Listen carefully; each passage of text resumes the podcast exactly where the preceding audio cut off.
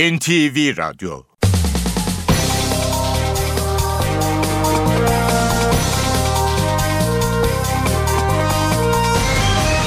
İşe Giderken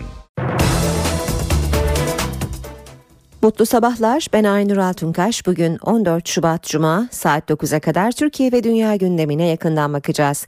Ayrıntılara geçmeden önce haber başlıkları. Hakimler ve Savcılar Yüksek Kurulu'nun yapısını değiştiren kanun teklifi bugün yeniden Meclis Genel Kurulu'na gelecek. Özel yetkili mahkemeleri kaldıran ve tutukluluk süresi üst sınırını 5 yıla indiren tasarı komisyonda kabul edildi. Ankara'da uzun tutukluluk sürelerini protesto için meclise yürümek isteyen gruba polis müdahale etti. Başbakan Erdoğan, oğlu Bilal Erdoğan'la 17 Aralık operasyonunda adı geçen bakan çocuklarının savcılara dava açacaklarını söyledi. CHP'de yeniden aday gösterilmeyen Bakırköy Belediye Başkanı Ateş Ünal Erzen partiden istifa etti. Kadıköy ve Çekmeköy adayları da hala netleşmedi. İskenderun'da gece 4,5 büyüklüğünde deprem oldu. İlk bilgilere göre hasar yok. Yunanistan'da yakalanan ve Sabancı suikasti faillerinden İsmail Akkul'un da aralarında olduğu 4 kişi bugün hakim karşısına çıkacak. İşe giderken gazetelerin gündemi.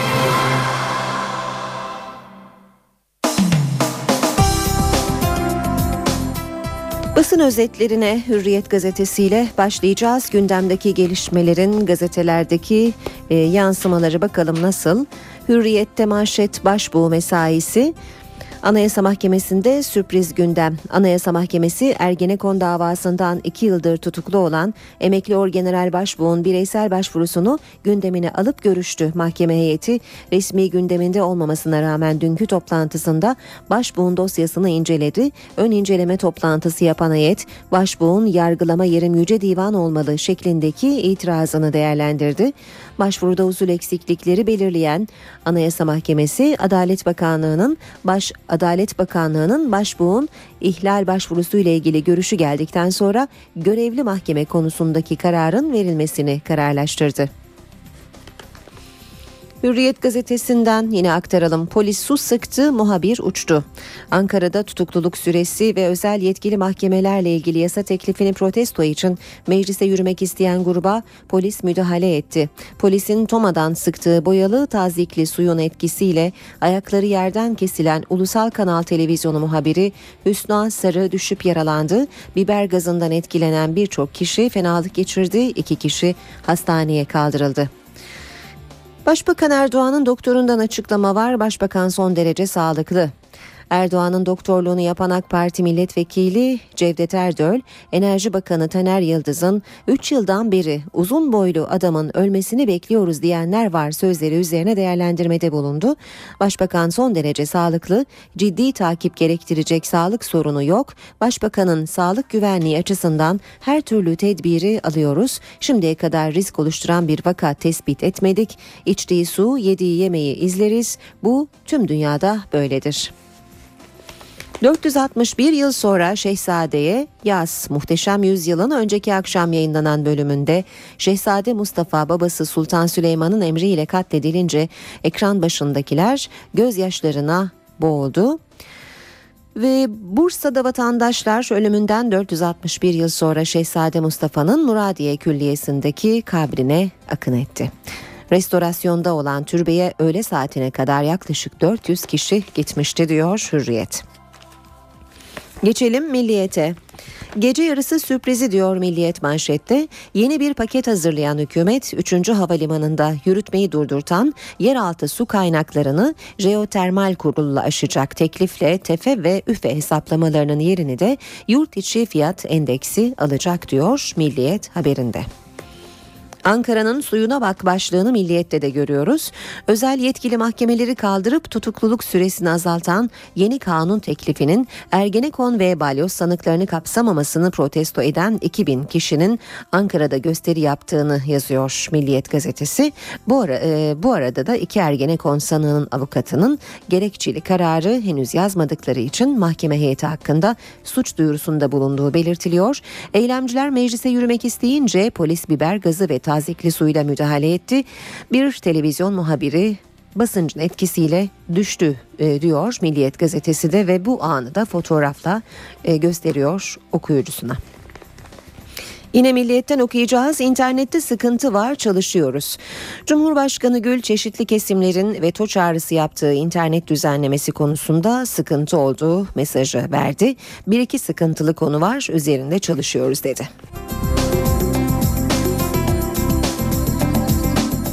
Sabah gazetesi var sırada. Madenci mi mezar soyguncusu mu diyor sabah manşette. Koza Altın Şirketi Gümüşhane'deki madeni için köyün mezarını dozerlerle alt üst etti. Kemikler poşetlerle taşındı demiş sabah manşet haberinde. Amerika dondu, Soçi eridi. Kar fırtınası Amerika'da 12 can aldı. Kış olimpiyatlarının yapıldığı Soçi'de ise karlar eridi. Bahar havası yaşanıyor. Devam ediyoruz basın özetlerine. Zaman gazetesiyle onlar Türk okullarıyla gurur duyuyor. Türk okulları Afgan çocuklarına kaliteli eğitim hizmetleri veriyor. Bundan çok mutluyuz ve takdirlerimizi sunuyoruz. Bu sözler Afganistan lideri Karzai'ye ait. Pakistan Başbakanı Nawaz Şerif ise Pakistan'daki Türk okulları mükemmel bir iş çıkarıyor. Eğitim kalitesi çok yüksek. Aramızdaki dostluk bağlarını güçlendiriyorlar dedi. Cumhurbaşkanı Gül Karzai ve Şerif'in de yer aldığı fotoğraf Zaman Gazetesi'nin manşetinde dün e, başkentte gerçekleşen üçlü zirveye ilişkin e, haberi bu şekilde veriyor Zaman Gazetesi. Radikalle devam edelim. Sıkıntılı konular var diyor manşeti radikalin. İnternette sansürü yasal hale getiren yasa için gözlerin çevrildiği Cumhurbaşkanı Abdullah Gül'den ilk mesaj. Bir iki sıkıntılı konu var. Onların üzerinden çalışıyoruz. Kamuoyunun beklentisi Gül'ün yasayı veto etmesi yönünde. Zirvede internet mesaisi başlığı var. Hükümetten Gül'ü ikna yönetmeliği diyor gazete. Hükümet Gül'ün ve düzenlemeye tepki gösteren Avrupa Birliği'nin kaygılarını gidermek için kritik bir adım attı. İnternet trafiğinin iki yıl saklanması konusunda yönetmelikte servis sağlayıcıların sakladığı internet trafiğine ilişkin kayıtlar mahkeme kararı olmadan TİB'e verilemez şartı getirilecek diyor Radikal haberinde. Devam edelim yine Radikal gazetesinden bir başlıkla kuruşun fezlekesi nerede? CHP lideri Kılıçdaroğlu kendisi ve MHP lideri hakkındaki fezlekeleri muhalefet olunca yıldırım hızıyla geliyor diye yorumladı. Cumhuriyetle devam edelim. Özgürlük direnişi başlığı manşette. Kumpas iddiaları ve delillerin sahte olduğunu gösteren raporlar ortaya çıkmasına karşın yargı paketinde Ergenekon ve balyoz sanıklarının özgürlüğüne yönelik düzenlemeler olmaması binlerce yurttaşı sokağa döktü. Türkiye Gençlik Birliği öncülüğünde Ergenekon ve balyoz tutsaklarına özgürlük demek için meclise yürümek isteyen gruba polisin müdahalesi çok sert oldu diyor. Ve yine eylemden bir e, fotoğrafa yer veriyor Cumhuriyet gazetesi de. Yeni Şafak'la devam edelim. Dinlenen telefona vali çıktı demiş Yeni Şafak manşette. Paralel yapılanmanın telekulak skandallarına bir yenisi daha eklendi. Mersin'de tüm partilerin yöneticilerini dinleyen örgüt, Vali Hasan Basri Güzeloğlu'nun telefonu için 7 kişinin adını kullanarak mahkemeden karar aldı. Yasa dışı dinleme bir başsavcı vekilinin dinlenen numarayı aramasıyla ortaya çıktı demiş Yeni Şafak gazetesi. Hakimler ve Savcılar Yüksek Kurulu'na salt çoğunluk ayarı. Hükümet aynı anda aynı hastaneden rapor alan üyeler nedeniyle toplanamayan HSYK'daki krizi meclisteki tasarıda değişiklik yaparak aşacak. Düzenlemede toplantı yeter sayısı çoğunluk yerine salt çoğunluk olarak değiştirilecek. Arkamızdan vurdular yine Yeni Şafak'tan bir başlık. Ankara'da eski vekillerle buluşan Başbakan Erdoğan paralel yapıya meydan okudu. Bizi arkamızdan vurdular. Bunlarla mücadeleyi bırakmayacağım. Habertürk'le devam ediyoruz. Facebook'a üye olan kıza rejim cezası diyor Habertürk manşette. Suriye'de vahşet genç kız sosyal paylaşım sitesine üye oldu diye taşlanarak öldürüldü. O tapeler delil olmaz başlığı Habertürk'te AK Partili Çelik eski İçişleri Bakanı Muammer Güler'le oğlu arasında geçen evde 1 trilyon para var konuşmasının delil sayılamayacağını söyledi. Bakan danışmanın telefonuyla aramış. Oğlu da avukatın telefonuyla görüşmüş. Baba oğul konuşmalarını mahkemede kullanamazsınız.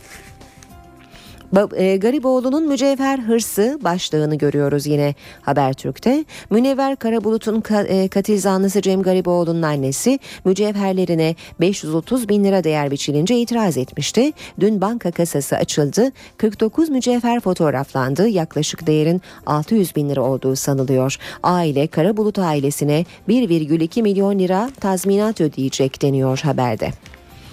Ve Star'la bitireceğiz bu bölümü. Ciner ve Koç'u iki yıl dinlediler başlığı Star'ın manşetinde. Devlet içinde özel bir dinleme ağı kuran paralel yapı Park Holding'in sahibi Turgay Ciner'le Koç grubunun patronu Mustafa Koç'u da iki yıl boyunca sahte isimlerle dinledi diyor Star haberinde. Paralel savcılara dava sürmanşette Erdoğan derin operasyonda hedef seçilen oğlu Bilal ve eski bakan çocuklarının yargıya başvuracağını açıkladı.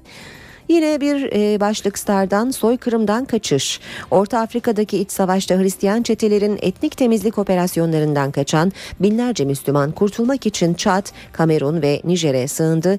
Başkent Bangüi'deki tahliye edilmeyi bekleyenler vahşeti Müslümanları öldürüyor, işkenceye maruz bırakıyor, linç ediyor ve cesetleri yakıyorlar sözleriyle anlattı. Saat 7.16 işe giderken gündemin ayrıntılarıyla sürecek yargıdaki düzenlemeler yine gündemin üst sıralarında. Ancak biz İskenderun'dan gelen yeni bir haberle başlayalım. Hatay'ın İskenderun ilçesinde Körfez'de saat 2.33'te 4,5 büyüklüğünde bir deprem meydana geldi. Çevre ilçelerden de hissedilen sarsıntı ilk belirlemelere göre hasara yol açmadı.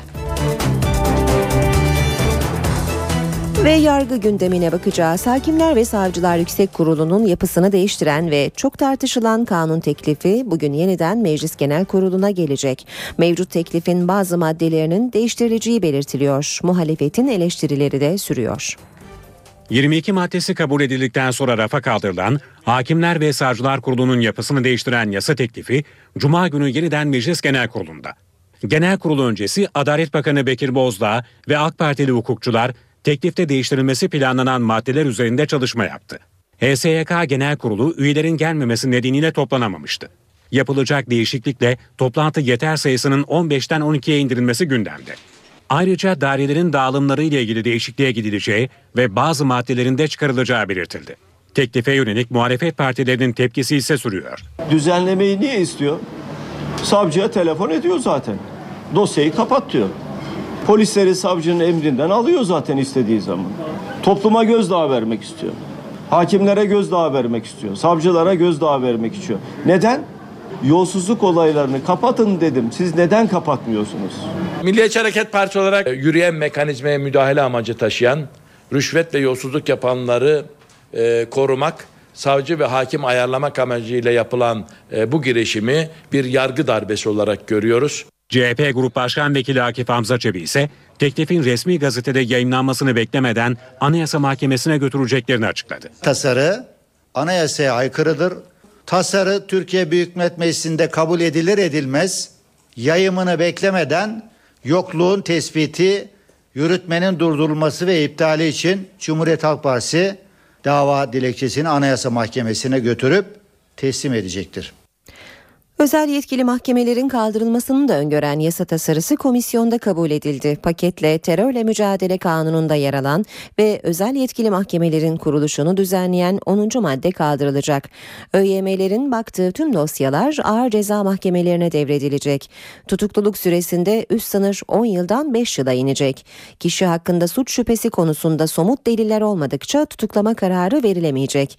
Dinleme, izleme, teknik takip, mal varlığına el koyma kararı kararını artık tek hakim değil Ağır Ceza Mahkemesi'nde bulunan 3 hakim oy birliğiyle karar verebilecek. Düzenlemenin önümüzdeki günlerde Meclis Genel Kurulu'nda görüşülmesi bekleniyor. Cumhurbaşkanı Abdullah Gül internet düzenlemesiyle ilgili konuştu. İnternet düzenlemesiyle ilgili kısa yanıtında Gül, bir iki sıkıntılı konu var, üzerinde çalışıyoruz dedi. Gül'ün bu sözleri kısmi veto sorusunu gündeme getirdi. Tartışmalı internet düzenlemesinde herkesin gözünü çevirdiği yer Çankaya Köşkü'nden ilk ipucu geldi.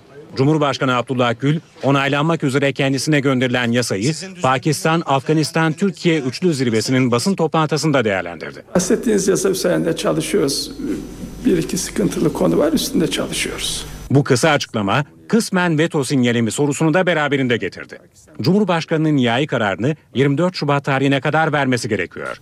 Cumhurbaşkanı Gül'ün önünde 3 seçenek var.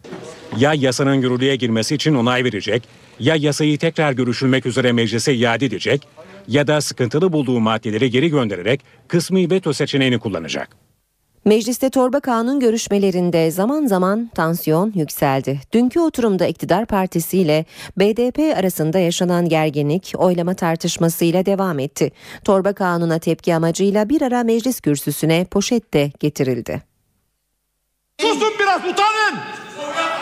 Utanın. Gelsene buraya cevap ver. Gel buraya cevap ver. Terbiyesiz. BDP Diyarbakır Milletvekili Altan Tan öfkeli. Öfkesinin nedeni ise yolsuzluk operasyonu sonrası internete düşen ses kayıtları. CHP o kayıtları bir kitapçık haline getirdi. BDP'li Altan Tan da kürsüden okudu. Onların hepsinin nokta nokta nokta annelerini en iyi Kürt ölü Kürttür. AK Parti sıralarından Tan'a tepki yükselince sinirler gerildi. Tan AK Parti sıralarına yöneldi. veriyorum. BDP ile AK Parti arasındaki gerginlikten sonra bu kez oylama krizi çıktı. Birinci maddeyi oylarınıza sunuyorum. Kabul edenler, kabul etmeyenler, kabul etmeyenler, kabul edenler. Kabul edenler dediniz, etmeyenler dediniz. Adalet ve Kalkınma Partisi grubu maddeyi kabul etmedi. Sizin madde kabul edilmemiştir açıklamasını yapmanız gerekiyor. Yok yok. Açıkça bir usulsüzlük yaptınız. Bunu bunu bu şekilde devam ettiremezsiniz.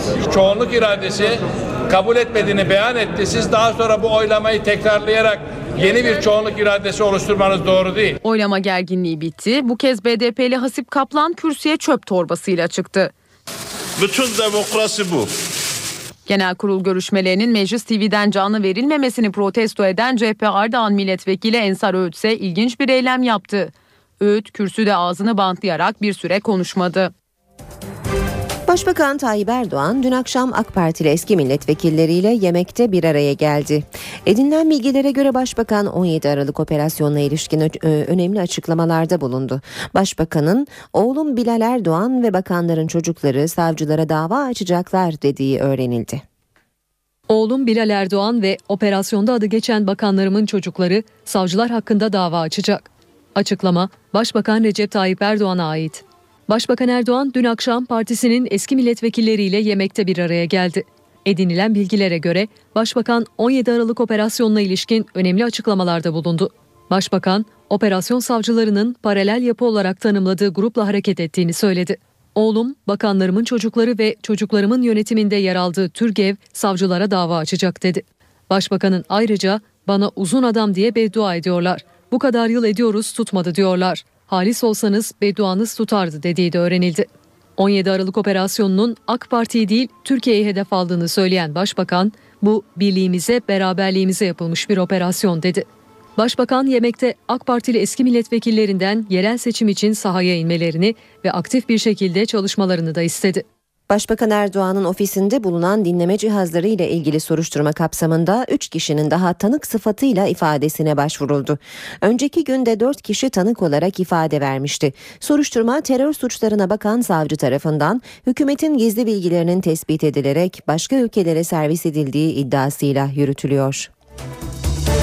Balyoz davasında Yargıtay'ın haklarında bozma kararı verdiği 88 sanığın yeniden yargılamasına 17 Nisan'da başlanacak. Ancak e, İstanbul 10. Ağır Ceza Mahkemesi'nde yapılacak yargılamaya HSYK tarafından görevden alınan Ömer Diken'in yerine Ahmet Korkusuz başkanlık yapacak. Balyoz davası kapsamında 88 sanık 17 Nisan'da yeniden hakim karşısında olacak. Balyoz sanıklarının yargılanacağı İstanbul 10. Ağır Ceza Mahkemesi'ne ise HSYK tarafından görev yeri değiştirilen Ömer Diken yerine Ahmet Korkusuz başkanlık yapacak. Çağlayan'daki İstanbul Adalet Sarayı'nda görülecek duruşma öncesi sanık ve avukatlarına tebligat gönderildi. İlk duruşmada sanıkların Yargıtay'ın bozma kararına ilişkin görüşleri alınacak. Mahkeme heyeti mahkumiyet kararında direnirse dosya Yargıtay Ceza Genel Kurulu'na gönderilecek. Yargıtay 9. Ceza Dairesi 88 sanık hakkındaki hükmü yeterli delil bulunmadığı ve eylemlerinin suç için anlaşma kapsamında kalması nedeniyle bozmuştu. Dosya mahkemeye geri gönderilmişti. Emekli orgeneraller Çetin Doğan, Halil İbrahim Fırtına, Ergin Saygun, Bilgin Balanlı ve MHP milletvekili Engin Alan'ın da aralarında bulunduğu 237 sanıkla ilgili verilen mahkumiyet kararı ise onanmıştı. İşçi Partisi ve Türkiye Gençlik Birliği uzun tutukluluk sürelerini protesto için meclise yürümek istedi, polis gruba müdahale etti. Kızılay'da bir araya gelen grup meclise doğru yürüyüşe geçti. Meclise yaklaşık 250 metre kala polis barikatıyla karşılaşan grupla emniyet güçleri arasında bir süre pazarlık yaşandı. Ancak pazarlıklar sonuç vermedi. Grup polis barikatına yüklenince ilk müdahale yapıldı.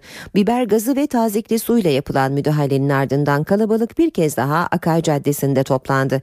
Polis ikinci müdahalede daha sert davrandı. Gaz bombası kullanarak grubu dağıttı. Eylemi takip eden CHP milletvekili Süheyl Batum polislere tepki gösterdi. CHP'de yerel seçimler öncesi aday tartışması sürüyor. CHP'nin Kadıköy ve Çekmeköy adayları henüz netleşmedi. İzmir'de ise aday gösterilmeyen 15 belediye başkanı Ankara'ya çıkarma yaptı. Dün CHP'den iki de istifa haberi geldi. İstifa edenlerden biri yeniden aday gösterilmeyen Bakırköy Belediye Başkanı Ateş Ünal Erzen. Cumhuriyet Halk Partisi'nde adaylık kulisleri hareketli. İstanbul'un Kadıköy ve Çekmeköy ilçelerinde hangi isimlerle seçim yarışına geleceği henüz belirlenmedi. Kadıköy'de CHP Genel Başkan Yardımcısı Gürsel Tekin'in aday olabileceği iddia edildi. Ancak Tekin'in adaylığa sıcak bakmadığı belirtiliyor. Kadıköy'ün CHP'li mevcut belediye başkanı Selami Öztürk ise parti yönetimine sitem etti. Bu kadar onurumuzu, haysiyetimizi, partililiğimizi ayaklar altına almaya kimin hakkı var? Kimin hakkı var? İstanbul Bakırköy'dense istifa haberi geldi. Yeniden aday gösterilmeyen Bakırköy'ün mevcut belediye başkanı Ateş Ünal Erzen CHP'den istifa etti. Yeniden adaya gösterilmeyen İzmir'in 15 ilçe belediye başkanı ise Ankara'ya çıkartma yaptı. İzmir Büyükşehir Belediye Başkanı Aziz Kocaoğlu'nun Ankara'ya çağrılması da kulisleri hareketlendirdi. Kocaoğlu Ankara'da adaylıklara yapılan itirazları parti yetkilileriyle değerlendirdi. Ancak belirlenen adaylarda herhangi bir değişiklik yapılmaması görüşüne varıldı. CHP İzmir İl Başkanı Ali Engin ise düzenlediği basın toplantısıyla istifaların ardından DSP'ye geçen belediye başkanlarına tepki gösterdi. Bazı arkadaşlarımız hırsına yenilerek e, partinin kendilerine verdiği bu onurlu e, görevi e, sürdürmek istemiyorlar. CHP'de adaylıkların açıklanmasının ardından bir istifa haberi de Antalya'dan geldi. Üç dönemdir Muratpaşa Belediye Başkanlığını yapan Süleyman Evcilmen aday gösterilmemesi üzerine istifa etti. CHP ve MHP liderleri de dahil olmak üzere 25 vekil hakkında hazırlanan fezlekelerin meclise gönderilmesi tartışma yarattı. Muhalefet iktidara eski bakanlar hakkında hazırlanan fezlekelerin neden meclise gelmediğini sordu. Bu soruya AK Parti sözcüsü Hüseyin Çelik NTV yayınında cevap verdi.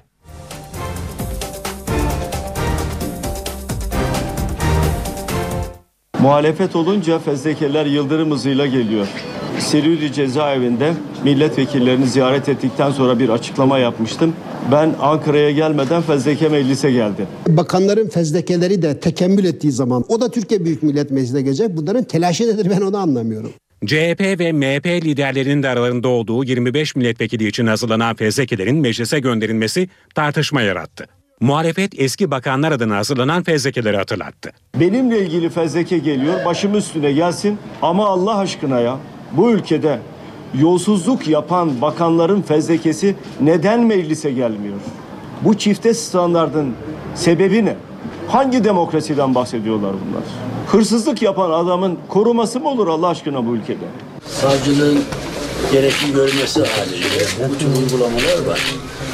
Demek ki bizim de konuşmalarımızdan elbette çıkartacak kadar bir hassasiyet olduğuna göre meclise gelmesi normaldir. Mecliste de bunun gereği neyse yapılır. Muhalefetin eleştirilerine yanıtı AK Parti Genel Başkan Yardımcısı Hüseyin Çelik verdi. Hemen bu olay ortaya çıktıktan sonra veya böyle bir iddia ortaya atıldıktan sonra arkadaşlarımızın Beyazıt Meydanı'nda veya Kızılay Meydanı'nda asılması mı gerekiyordu? Hiçbir hukuksuzluğun, hiçbir yolsuzluğun üstü kapatılmaz, kapatılmamalı, kapatılmayacaktır. Hakimler ve Savcılar Yüksek Kurulu'nun yapısını değiştiren kanun teklifi bugün yeniden Meclis Genel Kurulu'na gelecek. Özel yetkili mahkemeleri kaldıran ve tutukluluk süresi üst sınırını 5 yıla indiren tasarı komisyonda kabul edildi. Ankara'da uzun tutukluluk sürelerini protesto için meclise yürümek isteyen gruba polis müdahale etti. Başbakan Erdoğan, oğlu Bilal Erdoğan'la 17 Aralık operasyonunda adı geçen bakan çocuklarının savcılara dava açacaklarını söyledi. CHP'de yeniden aday gösterilmeyen Bakırköy Belediye Başkanı Ateş Ünal Erzen partiden istifa etti. Kadıköy ve Çekmeköy adayları da hala netleşmedi. İskenderun'da gece 4,5 büyüklüğünde deprem oldu. İlk bilgilere göre hasar yok. Yunanistan'da yakalanan ve Sabancı suikasti faillerinden İsmail Akkul'un da aralarında olduğu 4 kişi bugün hakim karşısına çıkacak.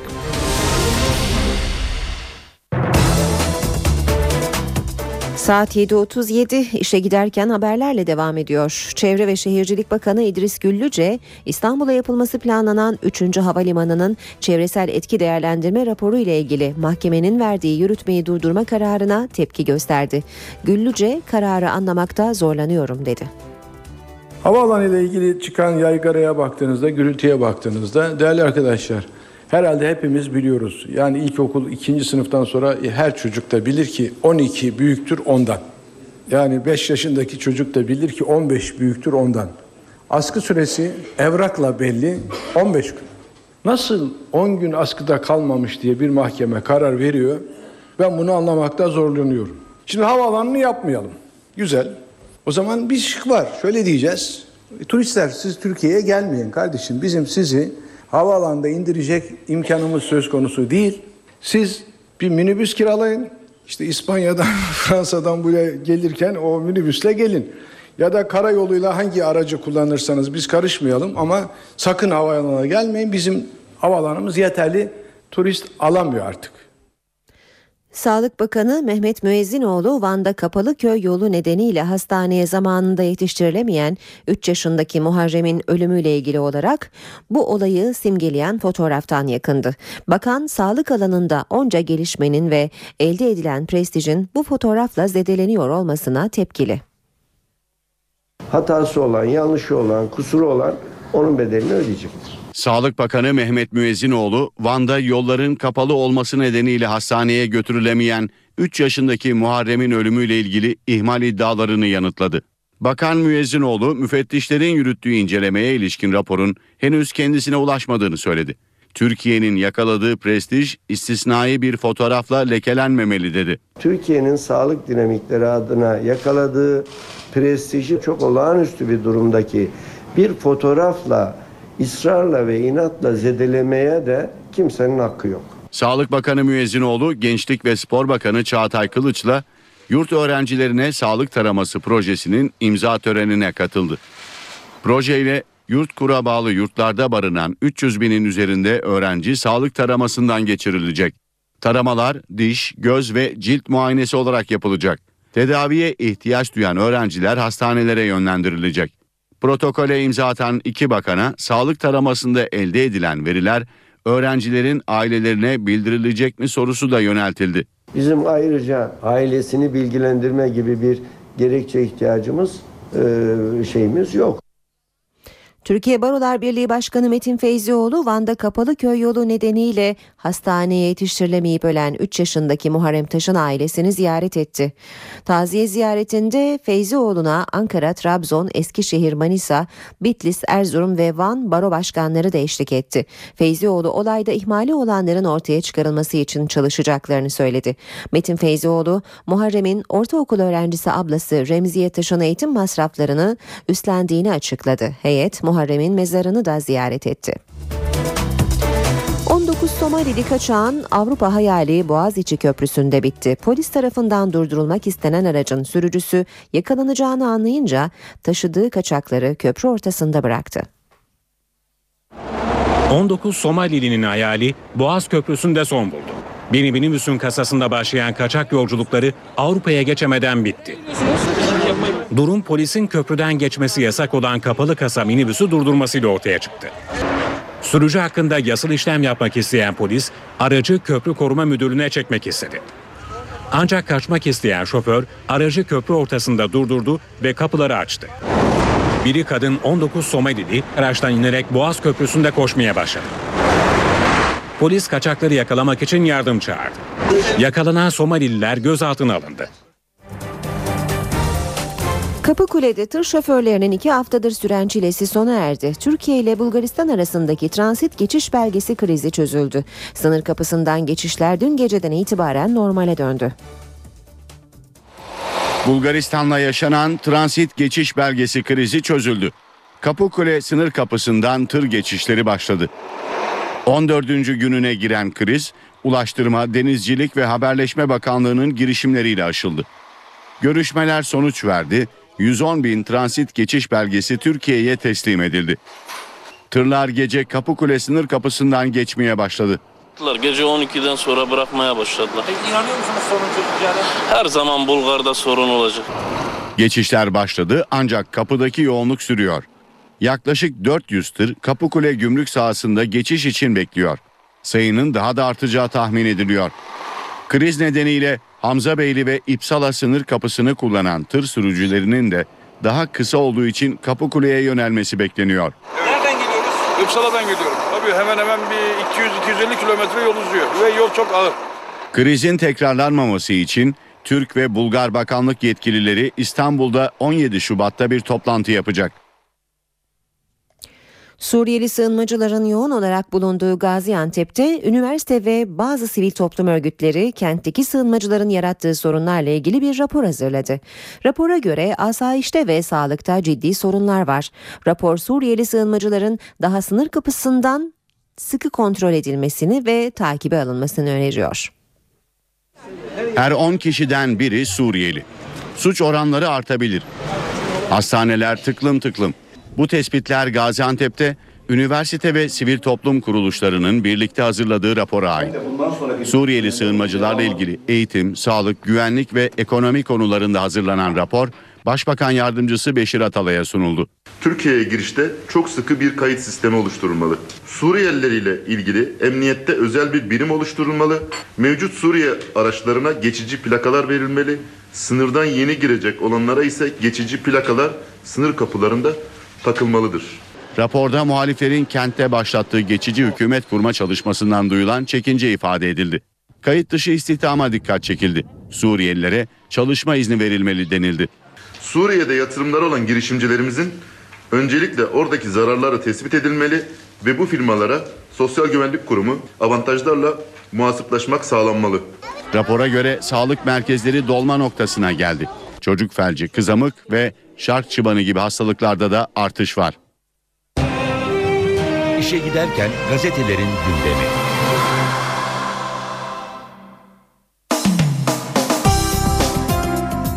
Şimdi gazetelerden spor haberleri okuyacağız. İlk haberleri Fanatik'ten aktaracağız. Fanatik'in manşeti. Fener'in yeni transfer politikası yaşlılara yer yok. Ersun Yanal yaşlı bir takımız diyerek sakatlık probleminin bile bu temele dayandığını itiraf etti. Gözler strateji değişikliğine çevrildi. Kanarya gelecek sezondan başlayarak gençleşecek yaş çıtası 25-26 olarak belirlenecek diyor Fanatik haberinde. Florya'da neşeli günler başlığıyla devam edelim. Drogba kaleye geçti. Tafarel Gökhan Zan'la güreşti. Mancini'nin oğlu sarı kırmızılı formayı giydi. Zirve ortağı Aslan'ın neşesi görülmeye değerdi. Antrenmandan fotoğrafları da görüyoruz yine Fanatik gazetesinde. AMK'ye bakacağız şimdi. Zlatan da gelir diyor manşeti AMK'nin. Drogba, Snyder, Melo geldiyse Zlatan da gelir. Dünyaca ünlü yıldızlara Galatasaray forması giydiren yönetim Zlatan İbrahimovic için seferber oldu. Amaç Drogba ve Snyder'deki gibi zoru başarmak. Müthiş operasyon Galatasaray yönetimi tıpkı Didier Drogba ve Wesley Snyder transferlerinde olduğu gibi bir operasyon yürütüyor. Başkan Aysal'ın bizzat ilgilendiği bu transferde sabırlı bir şekilde ve ufak adımlarla ilerleniyor. Paris Saint Germain'in İsveçli yıldızı için Cimbom hiçbir şekilde şekilde renk vermiyor. Hedef Drogba ve Snyder örneklerindeki gibi sezon sonu İbra'yı İstanbul'a getirip şok etkisi oluşturmak. Yanal'dan çifte imha planı. Fenerbahçe'de Emenike'nin Kasımpaşa maçında oynama ihtimali yüksek ancak Ersun Yanal her ihtimale karşı pazar gününe iki farklı 11 hazırladı diyor AMK gazetesi haberinde. Bilic adalet istedi. E, arka arkaya aldığı 3 galibiyetle lider Fenerbahçe ile aradaki puan farkını 5'e indiren Beşiktaş'ta teknik direktör Bilic hakemlerin Kara Kartal'a diğer büyüklere oranla adaletsiz davrandığını söyledi. Geçiyoruz Fotomaç gazetesine. Foto maçta Cimbom'a Fransız savaşçı Sanya başlığını görüyoruz. İngiliz Daily Mail gazetesi Eboe'den memnun olmayan Galatasaray'ın Arsenal'lı yıldızla ilgilendiğini yazdı. Almeida'nın yerine Gomis bir bombada Beşiktaş'tan yöneticiler Lyonlu golcünün menajeriyle önümüzdeki hafta içinde bir araya gelecek. Aziz Yıldırım sezonu kapattı 90 gün ceza. Profesyonel Futbol Disiplin Kurulu Sivas Fenerbahçe maçında soyunma odası koridorlarında hakeme hakaret ettikleri gerekçesiyle Aziz Yıldırım'a 90 gün, Mahmut Uslu'ya da 45 gün hak mahrumiyeti cezası verdi. Aynı maçta kırmızı kart gören Egemen de iki maç ceza aldı. Bir annem, babam, bir eşim, kızım ve bir de Fenerbahçe. Meyreleş takımına duyduğu sevgiyi bu sözlerle anlattı. Fenerbahçe'nin Portekizli futbolcusu Raul Meireles sarı lacivertli takımla ilgili birbirinden ilginç ifadeler kullandı.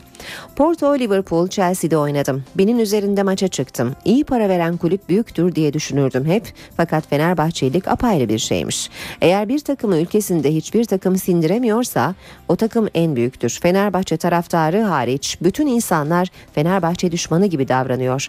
Bazıları o armayı öpmemde art niyet aradılar. Ben hayatım boyunca o samimiyetle bir annemi, bir babamı, bir eşimi, bir de kızımı öptüm. Bir de Fenerbahçe armasını demiş Meyreleş. Devam edelim spor haberleri aktarmaya işe giderken de Milliyet gazetesine bakalım. Milliyet'ten okuyacağımız ilk haberin başlığı 100 bin kişi. Türkiye için adalet, Fenerbahçe için adalet yürüyüşüne tarihi bir katılım bekleniyor. Bağdat Caddesi'nde pazar günü düzenlenecek organizasyona Başkan Aziz Yıldırım ve yöneticiler tam kadro gelecek. Ergenekon ve balyoz davalarında da aynı sıkıntıları yaşamış kişilerin aileleriyle tüm taraftar gruplarının da bulunacağı yürüyüş için tüm hazırlıkların tamamlandığı bildirildi. Tapeler artık çöp tenekesi. Aziz Yıldırım CNN Türk'te suçlamaları bir kez daha kabul etmedi. Bu yargılamaları yapanların nerede olduğunu hepimiz biliyoruz. Savcı Bolu'da, diğerleri bilmem nerede. Tüm tapeleri boşa konuşuyoruz. Kardeşimle 24'ünde yaptığımız konuşmayı 21'i gibi göstermişler dedi. En zor dönem geride kaldı. Roberto Mancini 6 kupa 3 lig maçı oynadıkları sürece e, oynadıkları süreci en az hasarla geçtiklerini düşünüyor. Galatasaray'ın 28 günde kupada yarı finale çıkıp ligde Fenerbahçe ile puan farkını 4'e indirmesi İtalyan hocayı mutlu etti. Deneyimli teknik adam Chelsea maçları ve derbilerin yer aldığı sürecin daha kolay olacağını dile getirdi. Fener hayata döndü. Top 16'ya beklentilerin çok uzağında bir performansla başlayan ve 5 maçta tek galibiyet alan Fenerbahçe Ülker kaybetmesi durumunda şansını büyük ölçüde yitireceği maçta coştuğu Laboralı farka boğdu. Skor 98-64. Bir diğer başlık Efes komşuda durdu. 3'te 0'la başladığı Euroleague Top 16 maçlarında arka arkaya iki galibiyet alarak umutlanan temsilcimiz Anadolu Efes 6. maçında Olympiakos deplasmanında rakibine karşı direnemedi. Gruptaki 4. yenilgisini aldı. Maçın skoru 78-60. NTV Radyo Herkese yeniden günaydın. Ben Aynur Altunkaş. Yeni saate başlarken Gökhan Abur'la son hava tahminlerini konuşacağız. Önce gündemin başlıklarını hatırlayalım. Hakimler ve Savcılar Yüksek Kurulu'nun yapısını değiştiren kanun teklifi bugün yeniden Meclis Genel Kurulu'na gelecek. Özel yetkili mahkemeleri kaldıran ve tutukluluk süresi üst sınırını 5 yıla indiren tasarı komisyonda kabul edildi.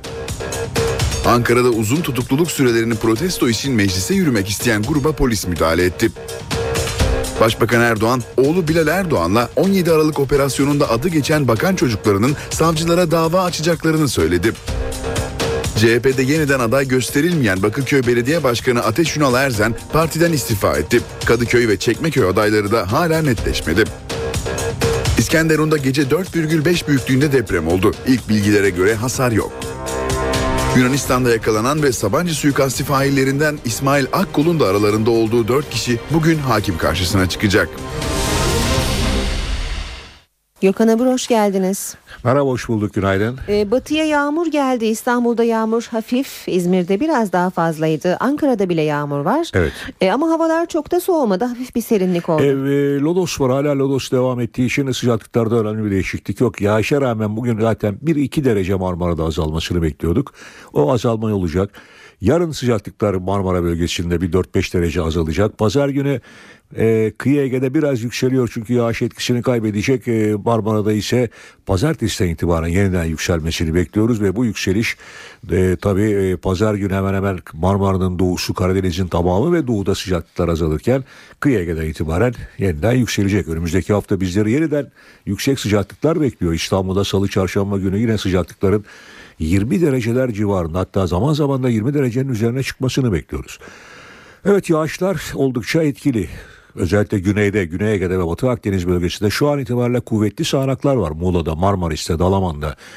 Hatta Kaş Fethi arasındaki bölgede giderek etkisini arttıran yağışların bugün o bölgede gök gürültülü sağanaklar şeklinde olmasını ve yağışların önümüzdeki saatler içinde hemen hemen Antalya ile Mersin arasını etkisi altına almasını bekliyoruz ki bugün için aslına bakarsanız tüm Akdeniz'de yağış var.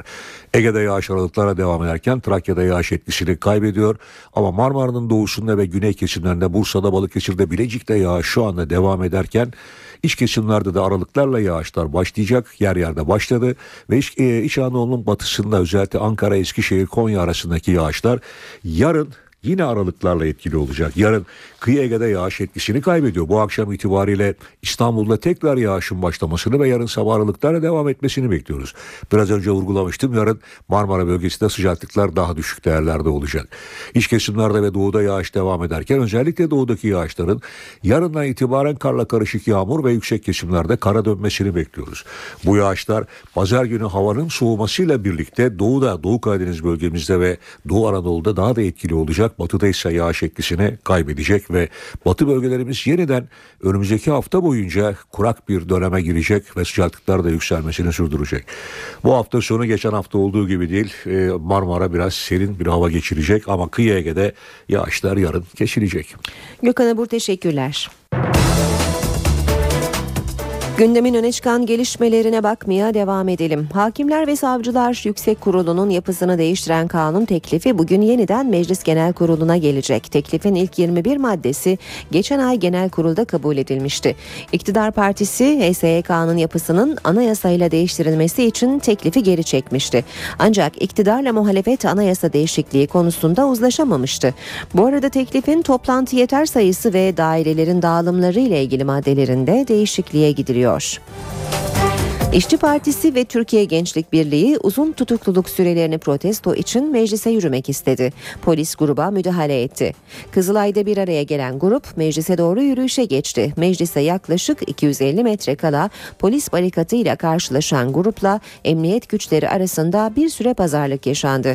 Ancak pazarlıklar sonuç vermedi. Grup polis barikatına yüklenince ilk müdahale yapıldı. Biber gazı ve tazikli suyla yapılan müdahalenin ardından kalabalık bir kez daha Akay Caddesi'nde toplandı. Polis ikinci müdahalede daha sert davrandı. Gaz bombası kullanarak grubu dağıttı. Eylemi takip eden CHP milletvekili Süheyl Batum polislere tepki gösterdi. Cumhurbaşkanı Abdullah Gül internetle ilgili bir iki sıkıntılı bölüm olduğunu ve üzerinde çalıştıklarını söyledi. Gül bu açıklamayı üçlü zirve için bir araya geldiği Afganistan ve Pakistan liderleriyle düzenlediği ortak basın toplantısında yaptı. Gül, köşkte bulunan internet düzenlemesinin akıbeti sorulunca yasa üzerinde çalışıyoruz. Bir iki sıkıntılı konu var dedi. Gül'ün bu açıklaması veto sinyali olarak algılandı. Başbakan Tayyip Erdoğan oğlu Bilal Erdoğan'a 17 Aralık operasyonunda adı geçen bakan çocuklarının savcılara dava açacaklarını söyledi. Erdoğan dün akşam AK Partili eski milletvekilleriyle yemekte buluştu. 17 Aralık operasyonuna ilişkin konuşan başbakan, operasyon savcılarının paralel yapı olarak tanımladığı grupla hareket ettiğini söyledi. Başbakanın ayrıca bana uzun adam diye beddua ediyorlar. Bu kadar yıl ediyoruz tutmadı diyorlar. Halis olsanız bedduanız tutardı dediği de öğrenildi. AK Parti sözcüsü Hüseyin Çelik medyada, köşe yazılarında, sosyal medyada 17 Aralık'tan sonra yaşanan gelişmelere ilişkin tartışmalar konusunda NTV'nin sorularını yanıtladı. Hüseyin Çelik medyaya baskı konusundaki iddialara muhalefet bizden çok arıyor diye yanıt verdi. İktidarın medyayı eleştirme hakkı olup olmadığını sordu. Emniyetteki görevden almaların cadı avı olmadığını söyledi. Ben bir e, medya grubunun bir yetkilisini aramışım. Yeni bir göreve atanmış. Ben hayırlı olsun demişim. Benim orada medyaya baskı anlamına gelebilecek. Benim ağzımdan çıkmış bir tek kelime yoktur. olarak bunları AK Parti sözcüsü Hüseyin Çelik, internete sızan ses kayıtları ile ilgili ilk kez konuştu. NTV yayınına katılan Çelik, medyaya baskı yapmadığını söyledi. Medya iletişimi diye bir şey var. Şimdi bundan daha tabii ne olabilir? Ha bizim aradığımızdan daha çok muhalefet arıyor. Ben onu biliyorum. Sansür uygulandıysa bu yazılıp çizilenler nasıl yazılıp çiziliyor? Çelik, CHP Genel Başkanı'nın ses kayıtlarını dinleterek suç işlediğini söyledi. Eski İçişleri Bakanı Muammer Güler ve oğlu arasında geçen görüşmelerin kayıtlarını hatırlattı. Bakan da oğlu da kendi telefonlarından konuşmamış. Peki dinleme nasıl yapıldı diye sordu. Karşı taraftaki telefon Sayın Muammer Güler'in oğlunun telefonu değil. Avukatın telefonu. Sayın Muammer Güler'in telefonu kendi telefonu değil danışmanın telefonu. Şimdi bunu, bu avukat ve bu, bu danışman da bu soruşturma kapsamında mahkeme kararıyla dinlenen kimseler midir? Emniyetteki görevden almaların bazılarının terfi amaçlı olduğunu söyleyen Çelik, yapılan bir cadı avı değildir dedi. AK Parti hükümeti e, hiçbir zaman için e, hukuka tamamen aykırı bir şekilde e, zan üzerine, dedikodu üzerine, söylem birilerinin e, söylemi üzerine e, insanlara karşı topyekün bir cadı avı başlatmaz. Çelik, AK Parti'nin yerel seçimler için seçim beyannamesinin tamamlandığını, her ile ayrı kitapçık hazırlandığını da açıkladı. Seçim startı 19 Şubat'ta Ankara'da verilecek. Barış ve Demokrasi Partisi'nden çözüm sürecine uyarı geldi. BDP'ye göre çözüm süreci çok ciddi risklerle karşı karşıya. BDP Grup Başkan Vekilleri İmralı'da görüştükleri Abdullah Öcalan'ın sürece ilişkin yeni taleplerini kamuoyuyla paylaştılar. BDP sürecin sağlıklı ilerlemesi için 12 maddelik bir yasa teklifi de sunmaya hazırlanıyor. Bugün gelinen noktada süreç çok ciddi risklerle karşı karşıyadır. Herkesin en başta da hükümetin bu tehlikeyi görmesi gerekir. BDP çözüm sürecinin gidişatı konusunda kaygılı. BDP Grup Başkan Vekilleri Pervin Buldan ve İdris Baluken, İmralı'da görüştükleri Abdullah Öcalan'ın sürece ilişkin yeni taleplerini kamuoyuyla paylaştılar. Buna göre Öcalan, izleme kurulları oluşturulmasını ve devlet heyetiyle yapılan İmralı görüşmelerinin çerçeve sözleşmeye kavuşturulmasını istedi. Seçime kadar adım atılmazsa bu sürecin çok ciddi boyutlarda her yönüyle gözden geçirileceğini, önemli kararlaşmaların yaşanabileceğini devletin, hükümetin görmesi, kamuoyunun bu durumu bilmesi gerekir. BDP sürecin sağlıklı ilerlemesi için toplumsal barış ve müzakere yasası başlıklı 12 maddelik bir yasa teklifi sunacaklarını da açıkladı. Müzakere yasa teklifini hazırladık. Hem hükümete hem meclis başkanlığına sunacağız. Yasa teklifinde Toplumsal Barış ve Müzakere Bakanlığı kurulması, anayasanın değiştirilmesi, geri dönüş tazminatları ödenmesi gibi başlıklar bulunuyor. BDP heyeti yasa teklifi ve süreçle ilgili kaygılarını hükümete de iletti. Dün akşam e, Sayın Beşir Atalay'la bir görüşme gerçekleştirdik. İçişleri Bakanı Sayın Efkan Ala da katıldı. Bu kaygılarımızı, önerilerimizi ve düşüncelerimizi dün akşam yapmış olduğumuz görüşmede ilettik. İşe giderken Yunanistan'da tutuklanan Sabancı suikastı faili ve DHKPC üyesi İsmail Akkol'un Yunan İstihbarat Örgütü EYP ile yakın temas halinde olduğu iddia edildi. İddia Tovima gazetesinin. Atina'da hafta başında yakalanan Sabancı suikastı faili İsmail Akkol Yunan istihbaratıyla temas halindeydi. Bu iddia Yunanistan'ın Tovima gazetesine ait. Habere göre Hristo Kod adlı İsmail Akkol, Yunan polisi ve istihbarat kurumuyla yakın ilişki içindeydi. Gazete, İsmail Akkol'un Yunanistan'da gizlendiğinin ortaya çıkmaması için EYP tarafından yoğun çaba harcandığını yazdı. Haberde ayrıca örgüt üyelerine dikkat çekmemeleri için sık sık uyarılar yapıldığı da belirtildi. Tovima'ya göre örgüt savaşta olduğunu belirterek bu uyarılara aldırış etmedi. Bu durumun üzerine Yunan İstihbarat Örgütü'nün Türkiye ile kriz yaşanmaması için operasyon başlattığı iddia ediliyor. Ancak örgütün düşünceleri farklı. DHKPC'nin bir Yunan internet sitesine verdiği bildiride operasyonun nedeni olarak ülkedeki ekonomik kriz gösterildi. Bildiride ekonomik kriz sonrası son iki yılda Türkiye ile bir dizi anlaşmalar imzalayan Yunan hükümeti, emperyalizme bağlılığın kaçınılmaz bir getirisi olarak bize saldırmaya başladı denildi. Bu arada hafta başında yakalanan İsmail Akkol'un da aralarında olduğu terör örgütü DHKPC üyesi 4 kişi bugün Yunanistan'da sorgu hakimi karşısına çıkacak. Zanlılara terör örgütü oluşturmak, terör eylemine hazırlanmak, yasa dışı ağır cephanelik ve patlayıcı madde bulundurmak, sahte kimlik taşımak, resmi belgelerde tahrifat yapmak, ülkeye yasa dışı yollardan giriş yapmak gibi ağır suçlar yöneltiliyor. Elazığ Eğitim ve Araştırma Hastanesi'nin ameliyathanesinde yangın çıktı. 10 kişi dumandan etkilendi. Yangın bir apandis hastasının ameliyatına başlanacağı sırada çıktı. Alevler itfaiyenin bir saatlik çabasıyla diğer bölümlere sıçramadan söndürüldü. Kedisini işkenceyle öldüren üniversite öğrencisine bir ceza da Eskişehir Orman ve Su İşleri Genel Müdürlüğü'nden geldi. Gence 1800 lira para cezası verildi. Üniversite öğrencisi Can Aksoy kedisini işkenceyle öldürmüş ve görüntüleri de sosyal paylaşım sitelerinde yayınlamıştı. Aksoy daha önce de 300 lira para cezasına çarptırılmıştı. Eskişehir'de aralarında husumet bulunan iki ailenin köpekleri birbirine saldırınca silahlı kavga çıktı. İki kişi hayatını kaybetti. İddiaya göre uzaktan akraba olan Abdullah Avcı ve Hüseyin Avcı hayvan otlatırken karşılaştı. İki tarafın köpekleri birbirine saldırınca kavga çıktı. Abdullah Avcı av tüfeğiyle Hüseyin Avcı ile 17 yaşındaki oğlunu ateş etti. İkisi de olay yerinde hayatını kaybetti. Yaralanan zanlı ise hastaneye kaldırıldı. Muhteşem Yüzyıl dizisinin önceki günkü bölümünde Kanuni Sultan Süleyman tarafından boğdurulan Şehzade Mustafa'nın türbesi ziyaretçi akınına uğradı. Aslında türbenin bulunduğu külliye iki yıldır restore ediliyordu ve bu nedenle kapalıydı.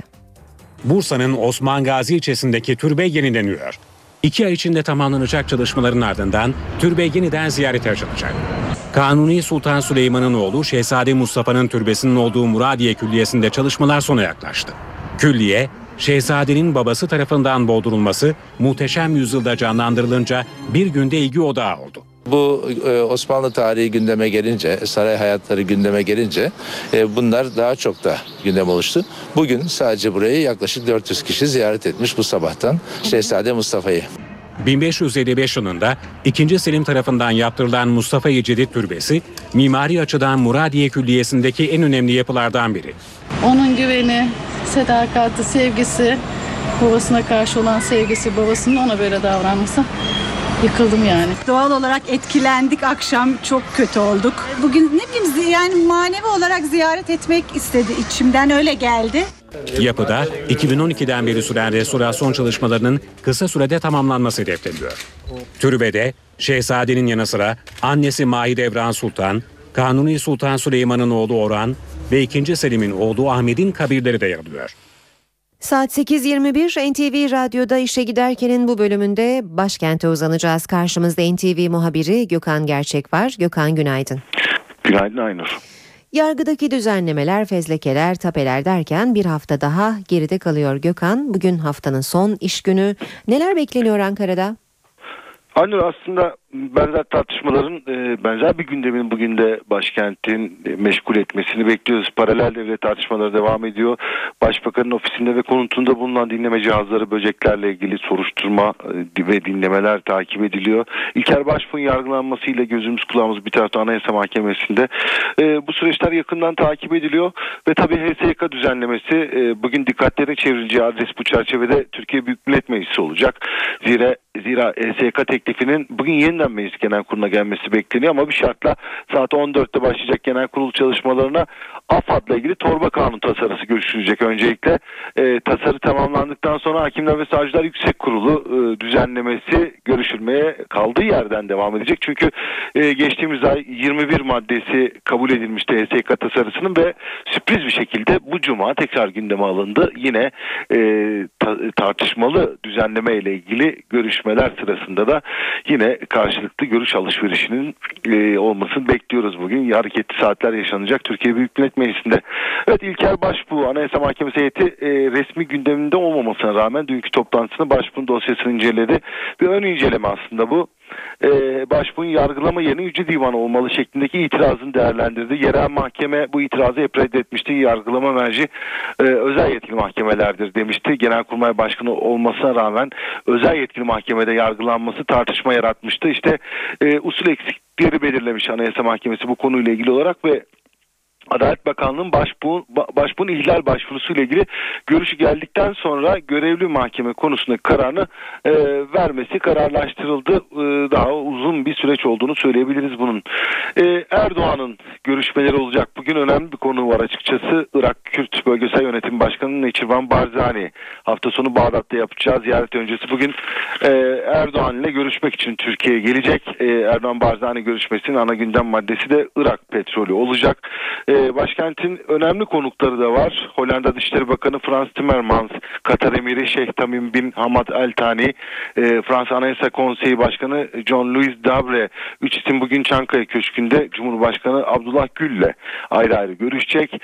Gıda Tarım ve Hayvancılık Bakanı Mehdi Eker, il müdürleri kapanış toplantısına katılıyor. Son gündem maddesi ekonomiden e, Kamu İhale Kurumu Başkanı Mahmut Gürses 2013 yılı kamu alımları istatistiklerini açıklayacak.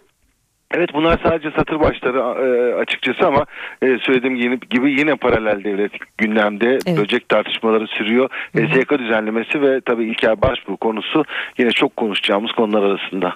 Aynur. Gökhan teşekkürler. Kolay gelsin. İşe giderken.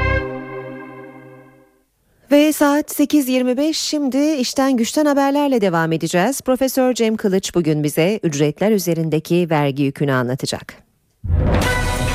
İşten güçten haberler. Profesör Cem Kılıç'la çalışma hayatı ve sosyal güvenliğe dair her şey.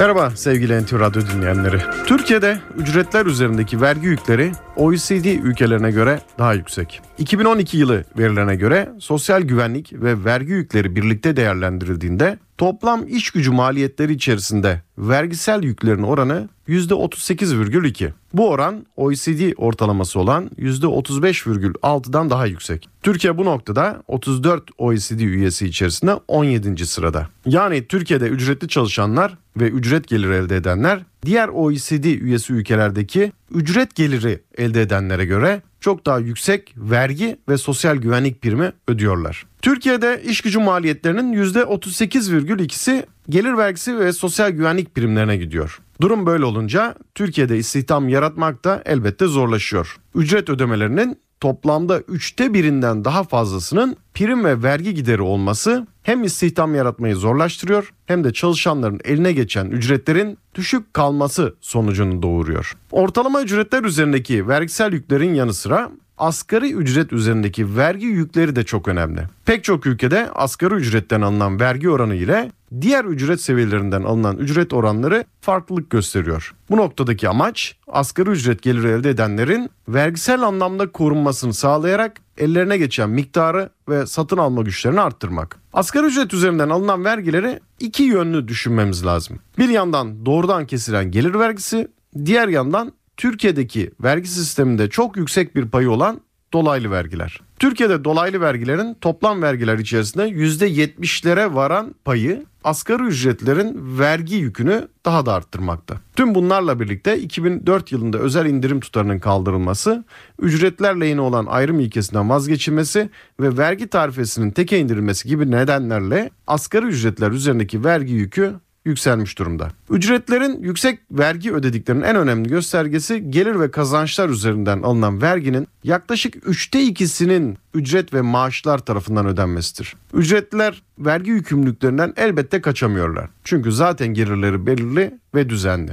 Ücretler açısından vergi konusunda dikkat çekici bir durumda işçi ile memurun farklı vergilendirilmesi. İşçilere yapılan neredeyse tüm ödemeler vergiye tabi. Ancak devlet memurlarına yapılan iş güçlüğü, iş riski, temininde güçlük ve mali sorumluluk zammı, özel hizmet, aile ve çocuk parası gelir vergisi kapsamında değerlendirilmiyor. Bu nedenle memurlar belirlenen net ücret tutarını 12 ay boyunca alır ve gelir vergisi diliminde bir üst seviye geçmedikleri için gelirleri azalmaz iken işçilerin tüm gelirleri gelir vergisine tabi olduğu için vergi diliminde daha çabuk üst seviyeye çıkıyorlar ve dolayısıyla gelirleri azalabiliyor. Asgari ücretin vergi dışı tutulması tartışmaları epeydir yapılıyor. Hatta bu konuda Anayasa Komisyonu'nda bile e, görüşmeler oldu ve partilerin anlaştığı yönünde bilgiler ortaya çıktı. Ancak bir yandan bunları konuşurken diğer yandan da 2014 yılı itibariyle asgari ücretlerin ödeyeceği vergi artışı meydana geldi. Peki bu nasıl oldu?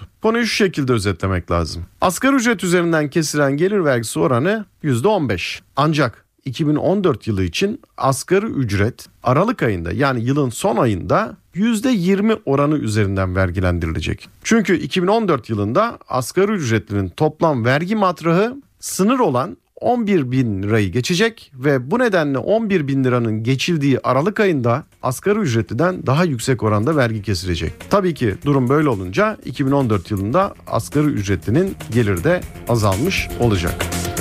Profesör Doktor Cem Kılıç'a sormak istediklerinizi ntvradio.ntv.com.tr adresine gönderebilirsiniz. İşten güçten haberler.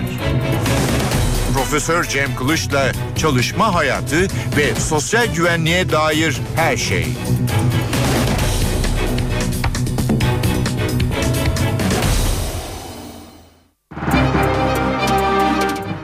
İşten güçten haberlerin ardından piyasalara da bakalım. BIST 100 endeksi dün %1,16 oranında değer kaybederek 63.764 puandan kapandı. Bu sabah dolar 2.19'dan işe güne başladı. Euro ise 3 liradan satılıyor. Euro dolar 1.37, dolar yen 102 düzeyinde. Altının onsu 1305 dolara yükseldi. Kapalı çarşıda da külçe altının gramı 92, çeyrek altın 161 liradan satılmaya başlandı. Brent petrolün varili 108 dolar. Hakimler ve Savcılar Yüksek Kurulu'nun yapısını değiştiren kanun teklifi bugün yeniden Meclis Genel Kurulu'na gelecek. Özel yetkili mahkemeleri kaldıran ve tutukluluk süresi üst sınırını 5 yıla indiren tasarı komisyonda kabul edildi. Ankara'da uzun tutukluluk sürelerini protesto için meclise yürümek isteyen gruba polis müdahale etti. Başbakan Erdoğan, oğlu Bilal Erdoğan'la 17 Aralık operasyonunda adı geçen bakan çocuklarının savcılara dava açacaklarını söyledi. CHP'de yeniden aday gösterilmeyen Bakırköy Belediye Başkanı Ateş Ünal Erzen partiden istifa etti. Kadıköy ve Çekmeköy adayları da hala netleşmedi. İskenderun'da gece 4,5 büyüklüğünde deprem oldu. İlk bilgilere göre hasar yok.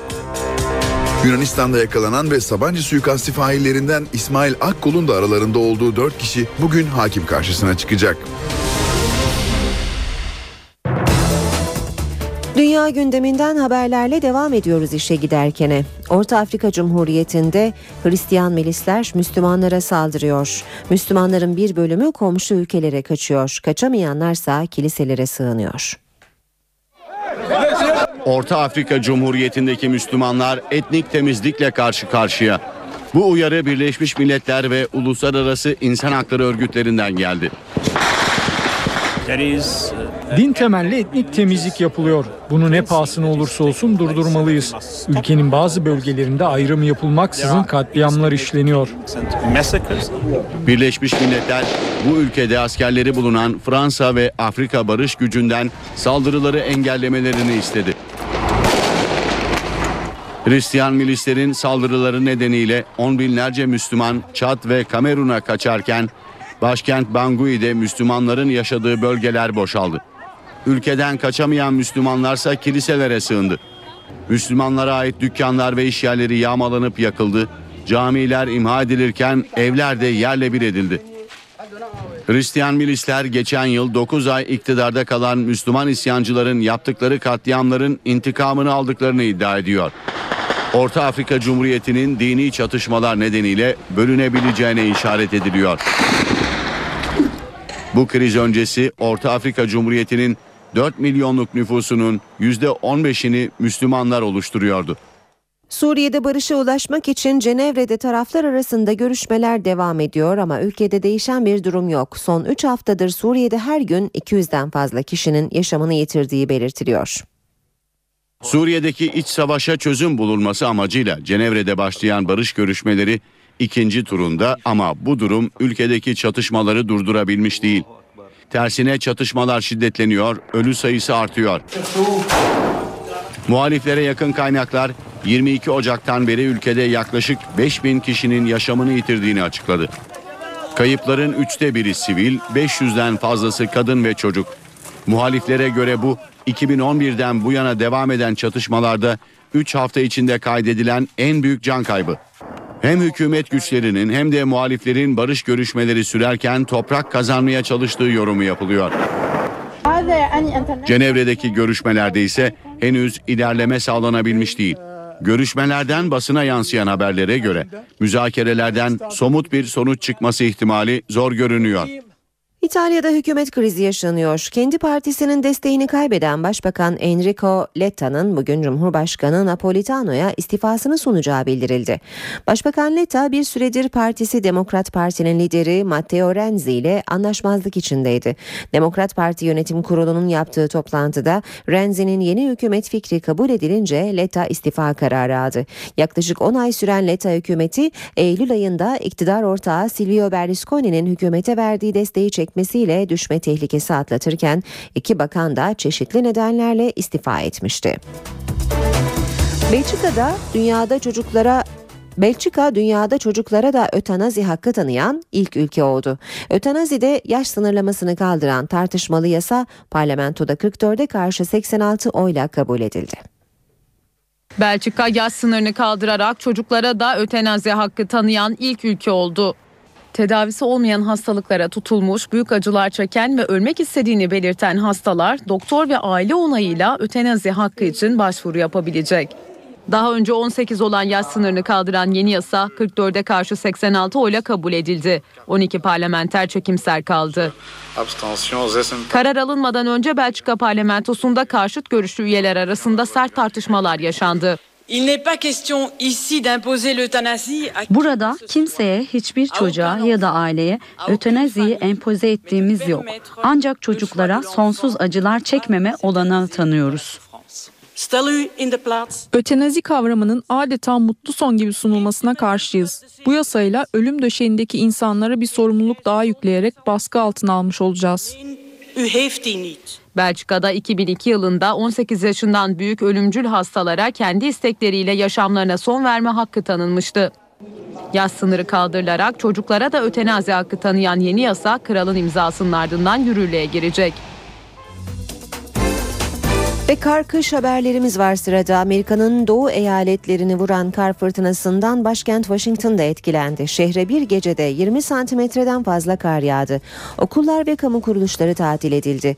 Beyaz Saray yakınındaki yollarda dev kar birikintileri oluştu. Yerli ve yabancı turistler Beyaz Saray'ın kar altındaki bahçesi önünde hatıra fotoğrafı çektirdi. Yağış nedeniyle ülke genelinde 1,2 milyon ev ve iş yeri elektriksiz kaldı. 6500'den fazla uçuş iptal edildi. İngiltere ise selle boğuşuyor. Ülkenin kuzeybatısını saatteki hızı 160 kilometreyi bulan rüzgarlar vurdu. Bir kişi hayatını kaybetti. Binlerce evde elektriksiz kaldı. İngiltere'nin güneyi haftalardır şiddetli fırtına ve selle mücadele ediyor. Fırtına bu sefer de ülkenin kuzeybatısını ve Galler'i vurdu. Saatteki hızı 160 kilometreye ulaşan rüzgar ve yoğun yağış hayatı olumsuz etkiledi. Kasırga gücündeki rüzgarlar nedeniyle ulaşım aksadı. Bazı yollar kapandı, tren seferleri aksadı. On binlerce ev ve iş yeri elektriksiz kaldı. Filmde gibiydik. Yapacak bir şey yoktu. Daha önce hiç böyle rüzgar görmemiştim. Fayanslar havada konfeti gibi uçuşuyordu. Fırtına ve yağışın bir buçuk aydır etkili olduğu ülkenin güneyinde de birçok bölge su altında.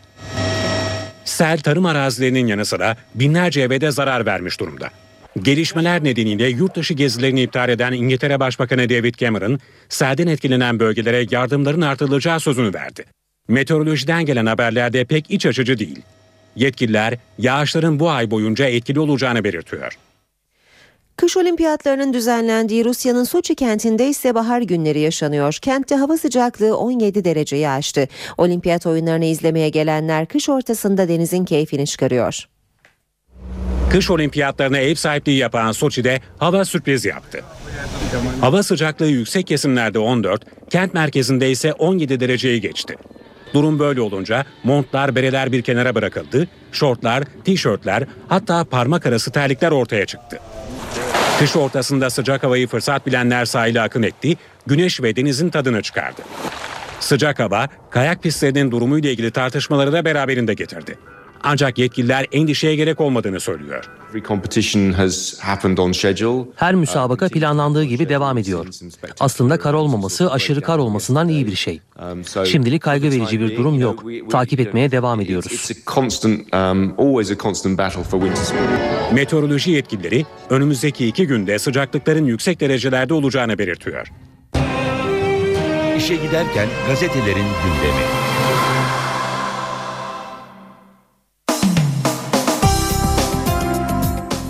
İşe giderkenin son dakikalarındayız. NTV Radyo'da bu bölümde gazetelerden bir manşet turu yapacağız. Milliyet'te gece yarısı sürprizi manşeti var. Yeni bir paket hazırlayan hükümet 3. Havalimanı'nda yürütmeyi durdurtan yeraltı su kaynaklarını jeotermal kurulla aşacak teklifle tefe ve üfe hesaplamalarının yerini de yurt içi fiyat endeksi alacak diyor Milliyet manşetinde. Hürriyet'in manşeti ise başbuğ mesaisi. Anayasa Mahkemesi'nde sürpriz gündem. Anayasa Mahkemesi Ergenekon davasından iki yıldır tutuklu olan emekli orgeneral başbuğun bireysel başvurusunu gündemine alıp görüştü. Bazı usul eksiklikleri belirledi mahkeme. Sabah gazetesinde manşet madenci mi mezar soyguncusu mu? Kozaaltın şirketi Gümüşhane'deki madeni için köyün mezarını dozerlerle alt üst etti. Kemikler poşetlerle taşındı diyor Sabah gazetesi manşetinde. Zamanda onlar Türk okullarıyla gurur duyuyor başlığı manşette. Çankaya Köşkü'nde dün üçlü zirve vardı. Cumhurbaşkanı Gül, Afganistan Cumhurbaşkanı Hamit Karzai ve Paş, e, Pakistan Başbakanı Nawaz Şerif'i ağırlamıştı. Hem Karzai'nin hem de Nawaz Şerif'in Türk okulları için görüşlerine yer veriyor. Zaman gazetesi haberinde. Yeni Şafak'ta manşet dinlenen telefona vali çıktı. Paralel yapılanmanın telekulak skandallarına bir yenisi daha eklendi. Mersin'de tüm partilerin yöneticilerini dinleyen örgüt Vali Hasan Basri Güzeloğlu'nun telefonu için 7 kişinin adını kullanarak mahkemeden karar aldı. Yasa dışı dinleme bir başsavcı vekilinin dinlenen numarayı aramasıyla ortaya çıktı diyor Yeni Şafak manşette. Radikal gazetesi Sıkıntılı konular var diyor manşette. İnternette sansürü yasal hale getiren yasa için gözlerin çevrildiği Cumhurbaşkanı Abdullah Gül'den ilk mesaj. Bir iki sıkıntılı konu var onların üzerinden çalışıyoruz. Kamuoyunun beklentisi Gül'ün yasayı veto etmesi yönünde diyor radikal manşetinde. Cumhuriyet özgürlük direnişi manşetiyle çıkmış kumpas iddiaları ve delillerin sahte olduğunu gösteren raporlar ortaya çıkmasına karşın yargı paketinde Ergenekon ve Balyoz sanıklarının özgürlüğüne yönelik düzenlemeler olmaması binlerce yurttaşı sokağa döktü. Türkiye Gençlik Birliği öncülüğünde Ergenekon ve Balyoz tutsaklarına özgürlük demek için meclise yürümek isteyen gruba polisin müdahalesi sert oldu. Habertürk'le devam edelim. Habertürk'te de televizyon muhabiri uçtu başlığını görüyoruz. Ankara'da da gösteriye Toma. Bir grup işçi partili uzun tutukluluğu protesto için meclise yürümek istedi. Polis biber gazı ve boyalı tazikli suyla dağıttı. Yayındaki televizyon muhabiri de metrelerce savruldu diyor Habertürk haberinde. Ve Star'la bitireceğiz e, basın özetlerini. Ciner ve Koç'u iki yıldır dinlediler demiş Star manşetinde. Devlet içinde özel bir dinleme ağı kuran paralel yapı Park Holding'in sahibi Turgay Ciner'le Koç grubunun patronu Mustafa Koç'u da iki yıl boyunca sahte isimlerle dinledi diyor Star. Sürmanşette ise paralel savcılara dava başlığı var. Erdoğan derin operasyonda hedef seçilen oğlu Bilal ve eski bakan çocuklarının yargıya başvuracağını açıkladı. Bu haberle işe giderken sona erdi. Hoşçakalın. NTV Radyo